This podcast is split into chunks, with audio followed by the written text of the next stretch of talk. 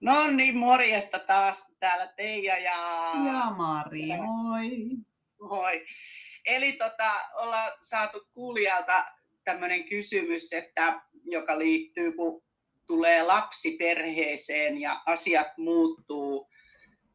Hän pohti, että kun kaikki ei aina osaakaan ottaa huomioon, en minäkään kyllä silloin ottanut, tästä voidaan puhua sitten myöhemmin, mutta tota noin, niin, et, et, vapaus ja niin kuin tavallaan rajautuu ja vastuuta tulee enemmän, niin mitä ajatuksia se meissä herättää ja mitä neuvoja, ohjeita, pähkäilyä voitaisiin antaa kuulijoille sellaisille, jotka miettii sitä.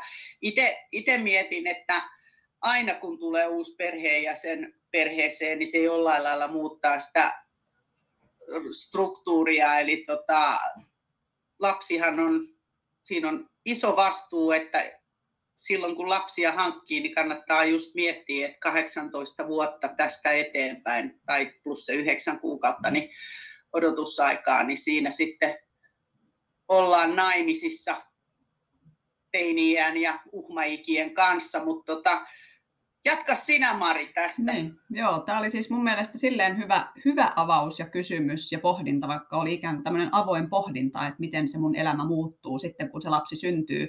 Mulla heräsi siitä se ajatus, että, että toden totta usein, jos lapsi on suunniteltu, niin usein aikuiset, jotka tätä lasta alkaa hankkimaan, niin keskustelee niistä omista toiveistaan ja tarpeistaan lapsen suhteen jo ennen. Ja toki vaikka se oli siis vähän vähemmän suunniteltu, niin siinä on se yhdeksän kuukautta tai ainakin noin seitsemän kuukautta aikaa pohtia, että mitä me nyt, millaisia vanhempia me olemme.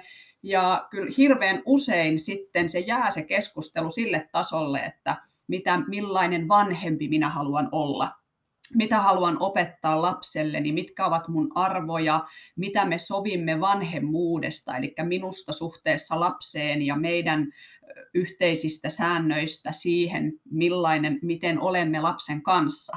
Mutta usein vähemmälle keskustelulle jää se puoli, että siitä huolimatta, että ihmisestä tulee äiti tai isä, niin hän on edelleen myös se minä itse se ei katoa mihinkään, ihminen ei muutu kokonaan äidiksi tai kokonaan isäksi, vaan edelleen meillä on se oma minä, jonka kiinni pitäminen on, siitä kiinni pitäminen on myös tosi tärkeää.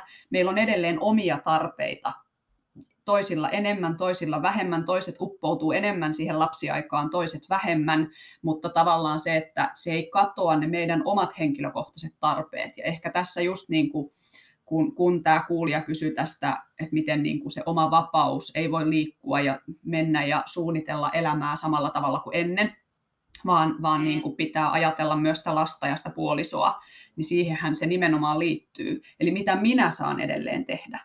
On, on vanhempia, mm. jotka jo etukäteen ajattelevat, että minä todellakin aion edelleen bilettää joka toinen viikonloppu, ja vanhempia, jotka eivät missään tapauksessa halua, puhumattakaan siitä, että sitten kun se lapsi syntyy, niin voi tulla isoja yllätyksiä. Joku voi ajatella mm. sitoutuvansa vain lapseen koko, koko loppuelämäkseen ja ensimmäiset kolme vuotta olen jatkuvasti lapseni kanssa, en kanna sitä hoitoon, mutta ensimmäisten kuukausien jälkeen ajatteleekin ihan eri tavalla tai toisinpäin. Eli, eli on mm. ajatellut pitävänsä kiinni siitä omista menoista ja omista harrastuksista ja sitten huomaa, että en mä haluakaan enää. Mm.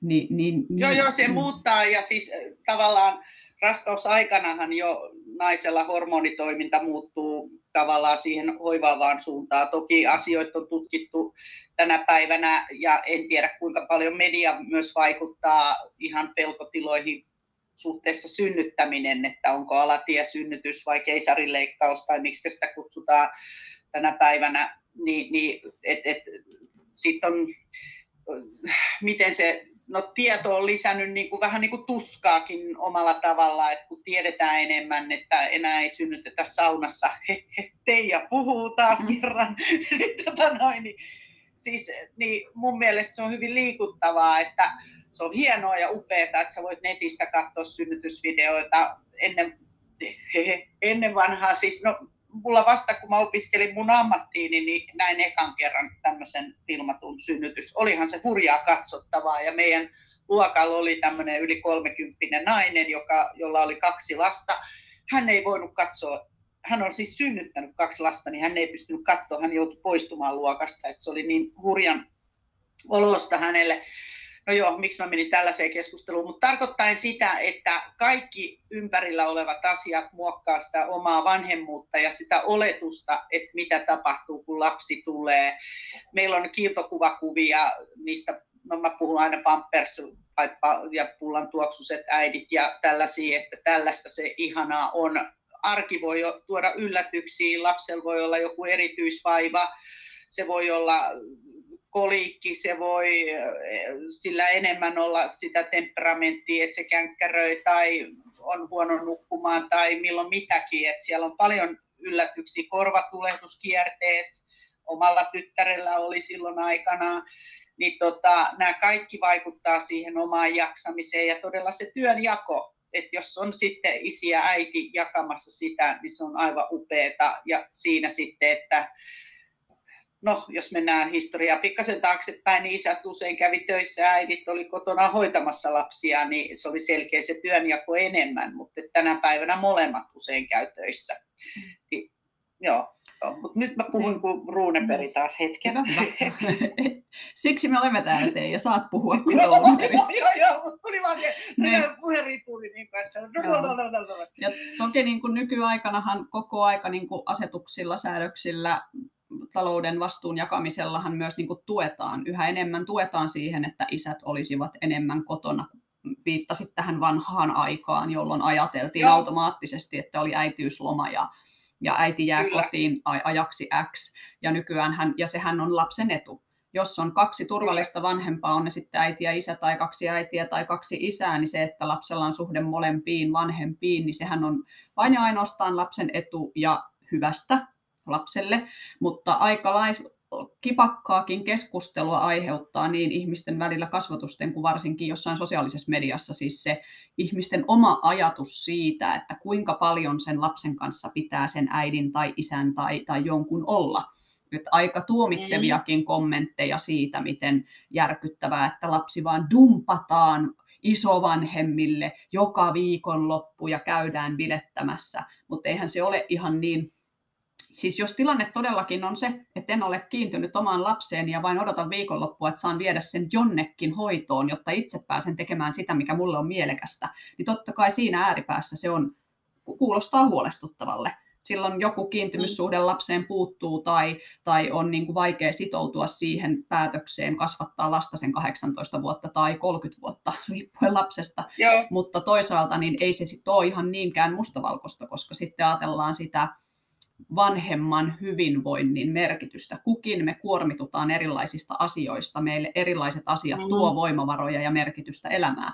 Toisilla lähtökohtaisesti on paljon enemmän ystäviä ja heidän onnellisuus ja hyvinvointi riippuu paljon enemmän ystävyyssuhteiden laadusta ja jopa määrästä joskus, ja toisilla taas sillä on pienempi merkitys. Ja tietenkin se, että vanhempi ollessaan lapsen kanssa on tyytyväinen, onnellinen ja pystyy olemaan läsnä lapselle ja voi hyvin, on niin kuin, ei sitä kannata uhrata. Et, et en nyt tässä ensimmäiseen kolmeen vuoteen, kun on tämä kiintymyssuhteen tärkeimmät ajat, niin käy missään, mutta olen uupunut, väsynyt enkä jaksa katsoa lastani. Niin eihän sekään niin kuin hyvä asia ei, ole. Ei, ei, ei. Muistan silloin aikana, kun itse, siis mulla ei silloin vielä ollut, ei ollut, joo, joo ei ollut.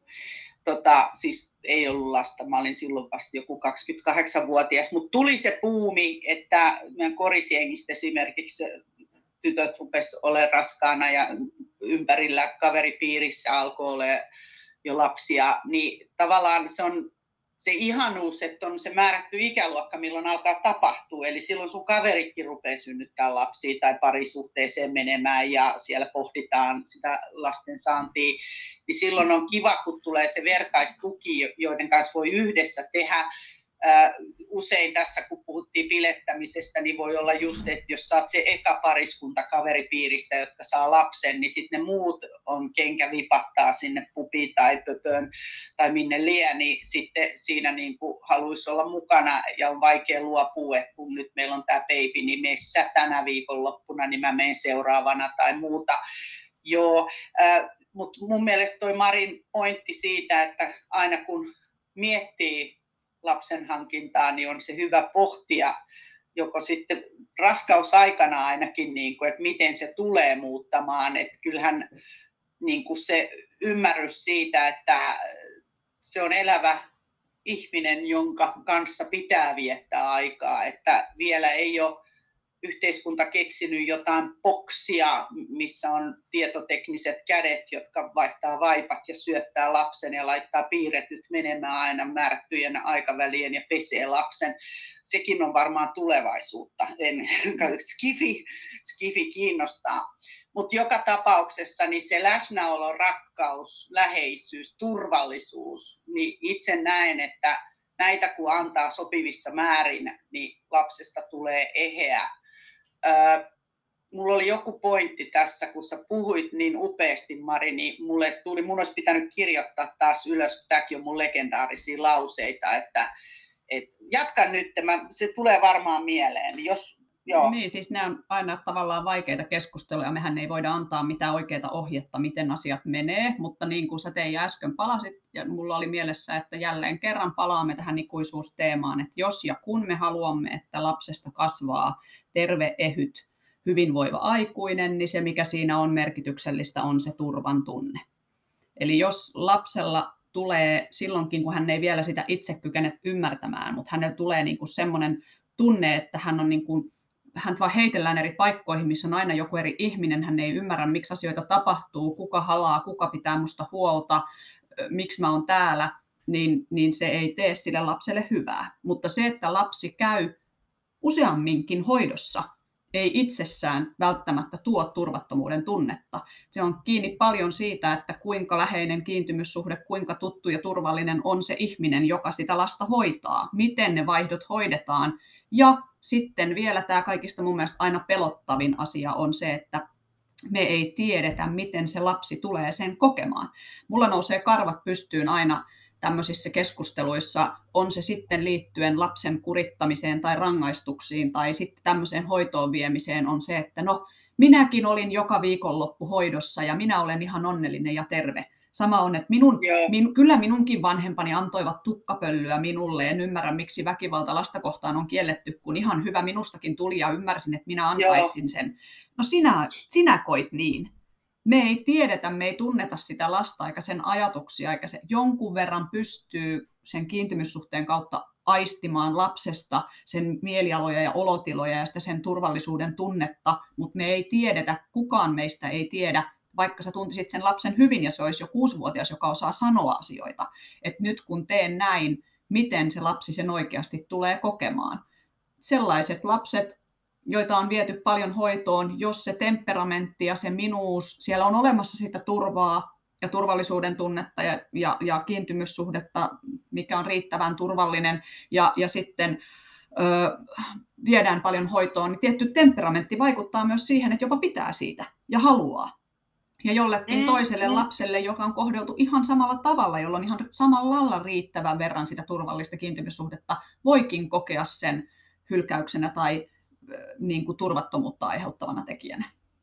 Ja toi oli hyvä pointti, koska se on myös sellainen, nauran joskus, ja mulle on naurettu siitä, kun tota, silloin aikana mut kyseltiin tietenkin määrätyskohtaa elämää, että tuletko teidän tekemään lapsia, ja omat sukulaiset toivo, että tekisin lapsia, ja sitten mä niinku pähkäilin sitä, koska mullahan on se historia, että mä oon hoitanut mun pikkuveliä paljon, kun mä oon ollut pieni itse tai seitsemänvuotias, niin, niin seitsemän, kahdeksan, yhdeksänvuotias, niin, niin, niin mulle tuli semmoinen tunne, että mä en halua lapsia, koska mä oon joutunut niin pienenä ottaa vastuuta.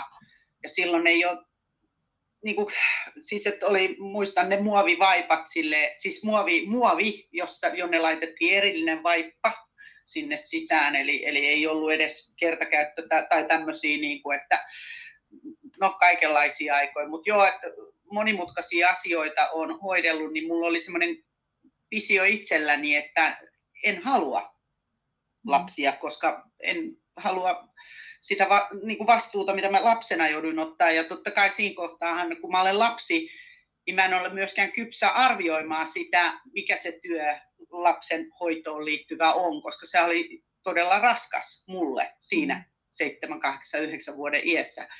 Niin tota, mutta sitten kun päätin tehdä lapsen, niin mua nauratti, kun mä heitin tällaisen, en mä tiedä kuka nyt sitten minua syyllistää tästä, mutta siis mä halusin niin kuin kloonata itseni leikillisesti, eli kato, geeniperimä siirtyy.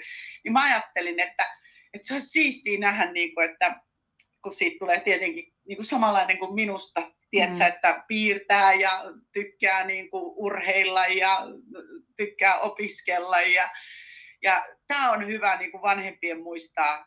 Lapsi ei kloonaudu. Terveisiin Teija ja kerron omasta kokemuksesta. Se ei kloonaudu. Siihen tulee sen toisen puolison, heidän esiisiensä, minun oma esiisien tota, piirteitä, ajatuksia, ulkonäköä myöten, vasenkätisyyttä myöten. Eli sekin on sellainen, että tuli mieleen tuosta, että minua on tukistettu ja minusta tuli ihan hyvä ihminen. Tai joku sanoi, että on saanut remmistä ja minusta tuli ihan hyvä ihminen. En usko, että se lapsi siinä hetkessä, kun sitä remmiä saa, on ollut kovin iloinen. Mm. Siis eli, eli siinä on tavallaan, että muistot kuultaa, se hetki on ratkennut ja se lapsen halu siihen, että vanhemmat rakastaa häntä, on niin hurja, että se lapsi alistuu sille väkivallalle, jotta hän saa sitä rakkautta edes sen hetken, kun sitä lyödään. Sekin on mahdollista. Niin lähtisin siitä justiin, että sen rakkauden turvallisuuden antaminen lapselle ja muistaa, että hän on yksilö, jossa on toki samoja piirteitä kuin meissä vanhemmissa, niin sen muistaminen niin luo mm. hyvän kasvualusta. Läsnäolo. Kyllä. Jonni. Ja taas me lähdetään viemään yhä kauemmas ja kauemmas alkuperäisestä kysymyksistä, mikä me, vaikka me itse keksitään, mistä me puhutaan, niin me huomataan puhuvamme jostain ihan muusta, mutta tavallaan se, että kyllähän se näin on, että jos lähdetään siitä, että mikä olisi tavoitetila. Tavoitetila on se, että, että tota, olen saamassa lapsen ja ymmärrän, että se vaatii sitoutumista. Se, se että et, et minkä verran on sitten taas tosi monen asian tekijä. Että jos mä tunnistan ja tiedän jo lasten ensimmäisten kuukausien aikana huomaan itsessäni sen, että mä olen vanhempi, joka voidakseni hyvin lapsen kanssa tarvii vähän enemmän sitä vapautta, niin silloin siitä keskustellaan sen vanhem, vanhemmuuskumppanin kanssa ja myös ympäristön kanssa. Eli ihan vaikka se, että, että nyt tunnistan tämän itsestäni, haluan enemmän vapautta, niin silloin sitä hoitajaa, joka siihen otetaan mukaan, niin ehkä pidetään lähempänä, mahdollistetaan se turvallisissa olosuhteissa häneen tutustuminen ja kiintymyssuhteen, yhdenlainen kiintymyssuhteen muodostuminen siihen ystävään tai kummitätiin tai isovanhempaan tai kehen tahansa. Ja tämmöisilläkin ratkaisuilla, että tunnistan vähän omaa lastani, pyydänkö hoitajan tulemaan tänne minun kotiini jossa se lapsi on jo sitten tutussa ympäristössä, tutuissa paikoissa, tai jaetaanko vanhempien. No sekään ei ole sitten aina kiva, siitäkin puhutaan, että ei sekään naiset, sit on, meillä on tätä vapaa-aikaa, mutta me ei koskaan vietetä sitä yhdessä. Vanhemmat tarvii myös niin kuin parisuhdeaikaa ja yhteistä aikaa. He ovat edelleen Kyllä. myös puolisoita toisilleen, tai, tai mitä he sitten ovat, kumppanuusvanhempia toisilleen, tai mitä tahansa. Ja tietenkin se, että nykyaikana kuitenkin ehkä juuri näistä syistä yhä enemmän yleistyy myös se vapaaehtoinen lapsettomuus. Niin kuin sanoit, että sä mietit, että, että se ei ole yhtään sen huonompi, mutta ehkä me nyt tässä, tässä keskitytään siihen, että, että kun, kun, kun on Persheestä podcast, niin, ilman, niin, niin ajatellaan, että, että puhutaan nyt siitä, kun se lapsi on tullut. Mutta että joo, joo. Niin, siitä vapaudesta joo, pitää jonkun verran luopua siinä mielessä, että sun pitää pystyä tekemään enemmän asioita ansaitaksesi sitä vapautta tai saadaksesi sitä vapautta. Sun pitää ottaa toinen vanhempi huomioon, koska se on sille lapselle ihan yhtä tärkeä kuin sinäkin olet. Sä et voi vaan yksin päättää, mutta toisaalta jos nyt on ollut ensin parisuhde, niin siinä on ihan hyvä harjoitella. Kyllä mä ajattelen näin, että vaikkei lastakaan olisi, jos päätät olla parisuhteessa jonkun kanssa, on se sitten avoin suhde tai, tai suljettu perinteinen suhde, niin kyllä siinäkin jo harjoitellaan sitä, että mun pitää ottaa myös sinut huomioon ö, tässä, mm. koska olen jollain tapaa sitoutunut sinuun, mutta sitten se sitoutumisen aste vaan ehkä vielä vahvistuu, koska parisuhteessa, niin se toinen voi milloin vaan myös itse päättää, että no mä en sitten tätä enää halua ja lähdetään eri teille, mutta se lapsi ei voi päättää Joo. siellä kapaloissa, että minä nyt sitten lähden teidän kanssa eri teille. Niin, että kumman mä valitsen tai mm. mitä milloinkin. Mutta mun mm. mielestä hyvin otit Mari esille sen, niin kuin, että mietitään, pysähdytään, onko harrastuksia, mitä menoja, onko toisella vielä se niin kuin nuoruusvaihe jäänyt päälle, että et mietitään sitä verkostoa. Ja useinhan varmasti löytyy mummoloista, kum, kummeista, milloin sedistä, enoista, tädeistä, niin löytyy joku henkilö, joka voi tulla jelppimään siinä. Ja just se yhteisymmärrys, että lapsen parhaaksi, niin että tehdään näin, että nyt toi viikonloppu vietetään kaksiste, no kuka menee kylpylään, kylpylät on kalliita, mutta et, niin kuin, että annetaan vaikka just mummolaa hoitoa tai muuta, niin silloin on niin vakkaripaikat, missä lapsi käy, ja myös se vanhempien tyytyväisyys omaan elämään, niin se huokuu siihen lapseen. Eli kun parisuhde voi hyvin, niin lapsi voi hyvin. Mm. Ja just niin kuin ollaan joissakin jaksoissa ja varmaan aika monessakin pähkäyty sitä, että kun vanhemmat voi huonosti tai vanhempi voi huonosti, niin hän, hän heijastaa niitä tuntemuksia lapseensa, jolloin lapsi alkaa voida huonosti, mutta ei ymmärrä niin abstrakteja asioita.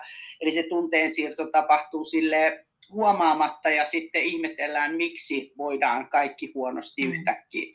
Niin nämä voi olla justi, että parisuhteen hoitaminen niin voi ennaltaehkäistä myös paljon mm. ongelmia, jotka tulee sitten sinne kodin sisälle. Kyllä. Tuli tämmöinen mieleen. Ja Jenkeissä, hei, siellähän onko siellä vielä, Mari, tänä päivänä sitä, että siellä on koulussa opetetaan joku vauvaoppi. Eli siellä on niitä leikkivauvoja, jotka itkee ja pissaa ja ne joutuu hoivaamaan niitä. Mä en tiedä, no, miten... Kun taitaa olla, mutta se, se taitaa enemmän perustua siihen, että on osavaltioita, missä ei saa antaa minkäänlaista seksuaalikasvatusta. Ja mä oon ymmärtänyt, Aa. että aika monessa paikassa sillä korvataan se, sillä yritetään saada lapsia, nuoria pelästymään että et en ikinä hankin lapsia, eli en harrasta seksiä, koska koulussa on kielletty Ai opettaa jaa, ehkäisystä. No se oli hyvä ja näkökulma. Mä ajattelin taas tämän herppasuuden niin. kautta, että aiku kiva, että saan opetella lapsen hoitoa, mutta totta toi on se, että se on aika, niin kuin minäkin olen joutunut pikkuveliäni hoitamaan, niin se oli rankkaa puuhaa. Nyt ehkä joku joo, kuulija, joo. joka on käynyt Amerikassa kouluja, voi sitten olla eri mieltä. Voi olla, että mulla on vääristynyt käsitys, mutta mutta on ymmärtänyt, että se kyllä liittyy osittain myös siihen, että, että ymmärrättehän, miten rankkaa tämä on. Toki se onkin, ja sit ihan siinä on hyvätkin puolensa. Ihan näinhän mm. se on juuri, että ymmärtää, kokee sen sitoutumisen määrän, mitä se vaatii, mutta tota, usein just sitten se voi liittyä myös siihen, että älkää nyt sitten harrastako seksiä, kun näin kamalaa tämä vanhemmuus sitten on ja joudut luopumaan kaikesta. Kyllä, ja tuli muuten tuosta mieleen, että muistakaa myöskin kuulijat tai me kaikki, niin se, että puhuttiin tässä lasten temperamenteista, että eka lapsi voi olla esimerkiksi vaikea temperamentiltaan ja haasteellinen ja uhmaijat on sitä, tätä, tota. Ja sitten toka, toka lapsi voi olla taas kuin enkeli tai toistepäin, että eka lapsi on tosi helppo ja sitten ihmetellään, kun toka lapsi on ihan känkkäränkä. Niin se voi liittyä ihan puhtaasti niihin temperamenttieroihin, eli siellä ne geeni, DNA-ketjut on yhdistyneet eri tavalla, joten mm. siitä on tullut erilainen persona että ei tarvi aina pelästyä, että missä teimme väärin tai teinkö jotain, kun teimme samalla lailla kuin tämän kanssa, mutta tota, et, et, nämäkin on tällaisia, että lapset on yksilöitä niin kuin me aikuisetkin olemme. Kyllä. Ja Joo. tosiaan vähän niin kuin summa summarum, että, että näistä, näitä asioita kannattaa miettiä siinä vaiheessa, kun on tulossa vanhemmaksi, mikä oletan ja luulen minun tarpeeni omalle vapaudelle, ja itsenäisyydelle olevan, ja sitten niistä pitää sopia. Mutta ehkä podcastin luonteeseen sopien ei, ei se ole itsessään väärin, että la, jotkut lapset on enemmän hoidossa. Jos se on hoidettu mm. niin, että siinä on otettu huomioon minun hyvinvointini, puolison hyvinvointi, lapsen hyvinvointi, turvallisuus ja kaikki asiat, niin, niin se voi olla jopa kasvattavaa, että näkee erilaisia vanhemmuuksia, näkee erilaisia malleja olla, on enemmän turvallisia aikuisia niin kuin, mutta ei sekään ole väärin, että joku haluaa olla sen lapsensa kanssa ensimmäiset kolme vuotta eikä anna lasta hoitoon ennen kuin. Näitähän tämmöisiä ohjeita on olemassa, tämmöisiä suurpiirteisiä ohjeita, että lapsi voi olla hoidossa niin monta yötä, kun on jotain, on se sitten ikäkuukausia, vuosia. Ja se on ihan hyvä ohjenuora, jos olet epävarma. On totta, että lapsi muodostaa kiintymyssuhteen ensisijaiseen hoitajaansa ja katkos siitä suhteesta voi aiheuttaa pahaa mutta että on asioita, joita voi tehdä sen ympärillä mahdollistaakseen toisenlaisia vaihtoehtoja. ja jos teillä tulee se semmoinen halu kritisoida toisen vanhemmuutta tai tapaa hoitaa, niin muistakaa, että te ette tiedä, mikä kaikki siihen on peruste. Koska jos vaihtoehto on, että lapsi on puolivuotias ja äiti yksinhuoltajana vaikka tai isä yksinhuoltajana vaan tarvitsee viikon lomaa, ettei hajoa, masennu, Kyllä. Uuvu, niin, niin se on todennäköisesti parempi vaihtoehto lähteä sitten sinne Taimaaseen viikoksi rentoutuu ja, ja tehdä jotain muuta kuin pakottaa itsensä olemaan siinä. Ja, ja mm. totta kai on myös välinpitämättömiä vanhempia, joita se ei kiinnosta, jotka vaan vievät lastaan sinne tänne ja silloin se on pahasta, mutta ettei myöskään tuomita sen toisen valintoja tietämättä, miten paljon on yrittänyt luoda sen turvan tunteen muuta kautta ja toisaalta huomioinut tunnistaa lapsen tarpeet ja kyvyn kiinnittyä myös siihen isovanhempaan tai toiseen hoitajaan tai muuta. Et ei, ei se ole ihan niin simppeliä, että kun minä vaan noudatan tätä kaavaa. Mm. Koska sitten on, on myös lapsia, jotka niin kuin tarvitsee tietyssä kehitysvaiheessa sen, että näkee sen toisenlaisen vanhemmuuden tai, tai löytyy joku toinenkin kiintymyssuhde, vaikkei se ensisijainen kiintymyssuhde olisikaan huono.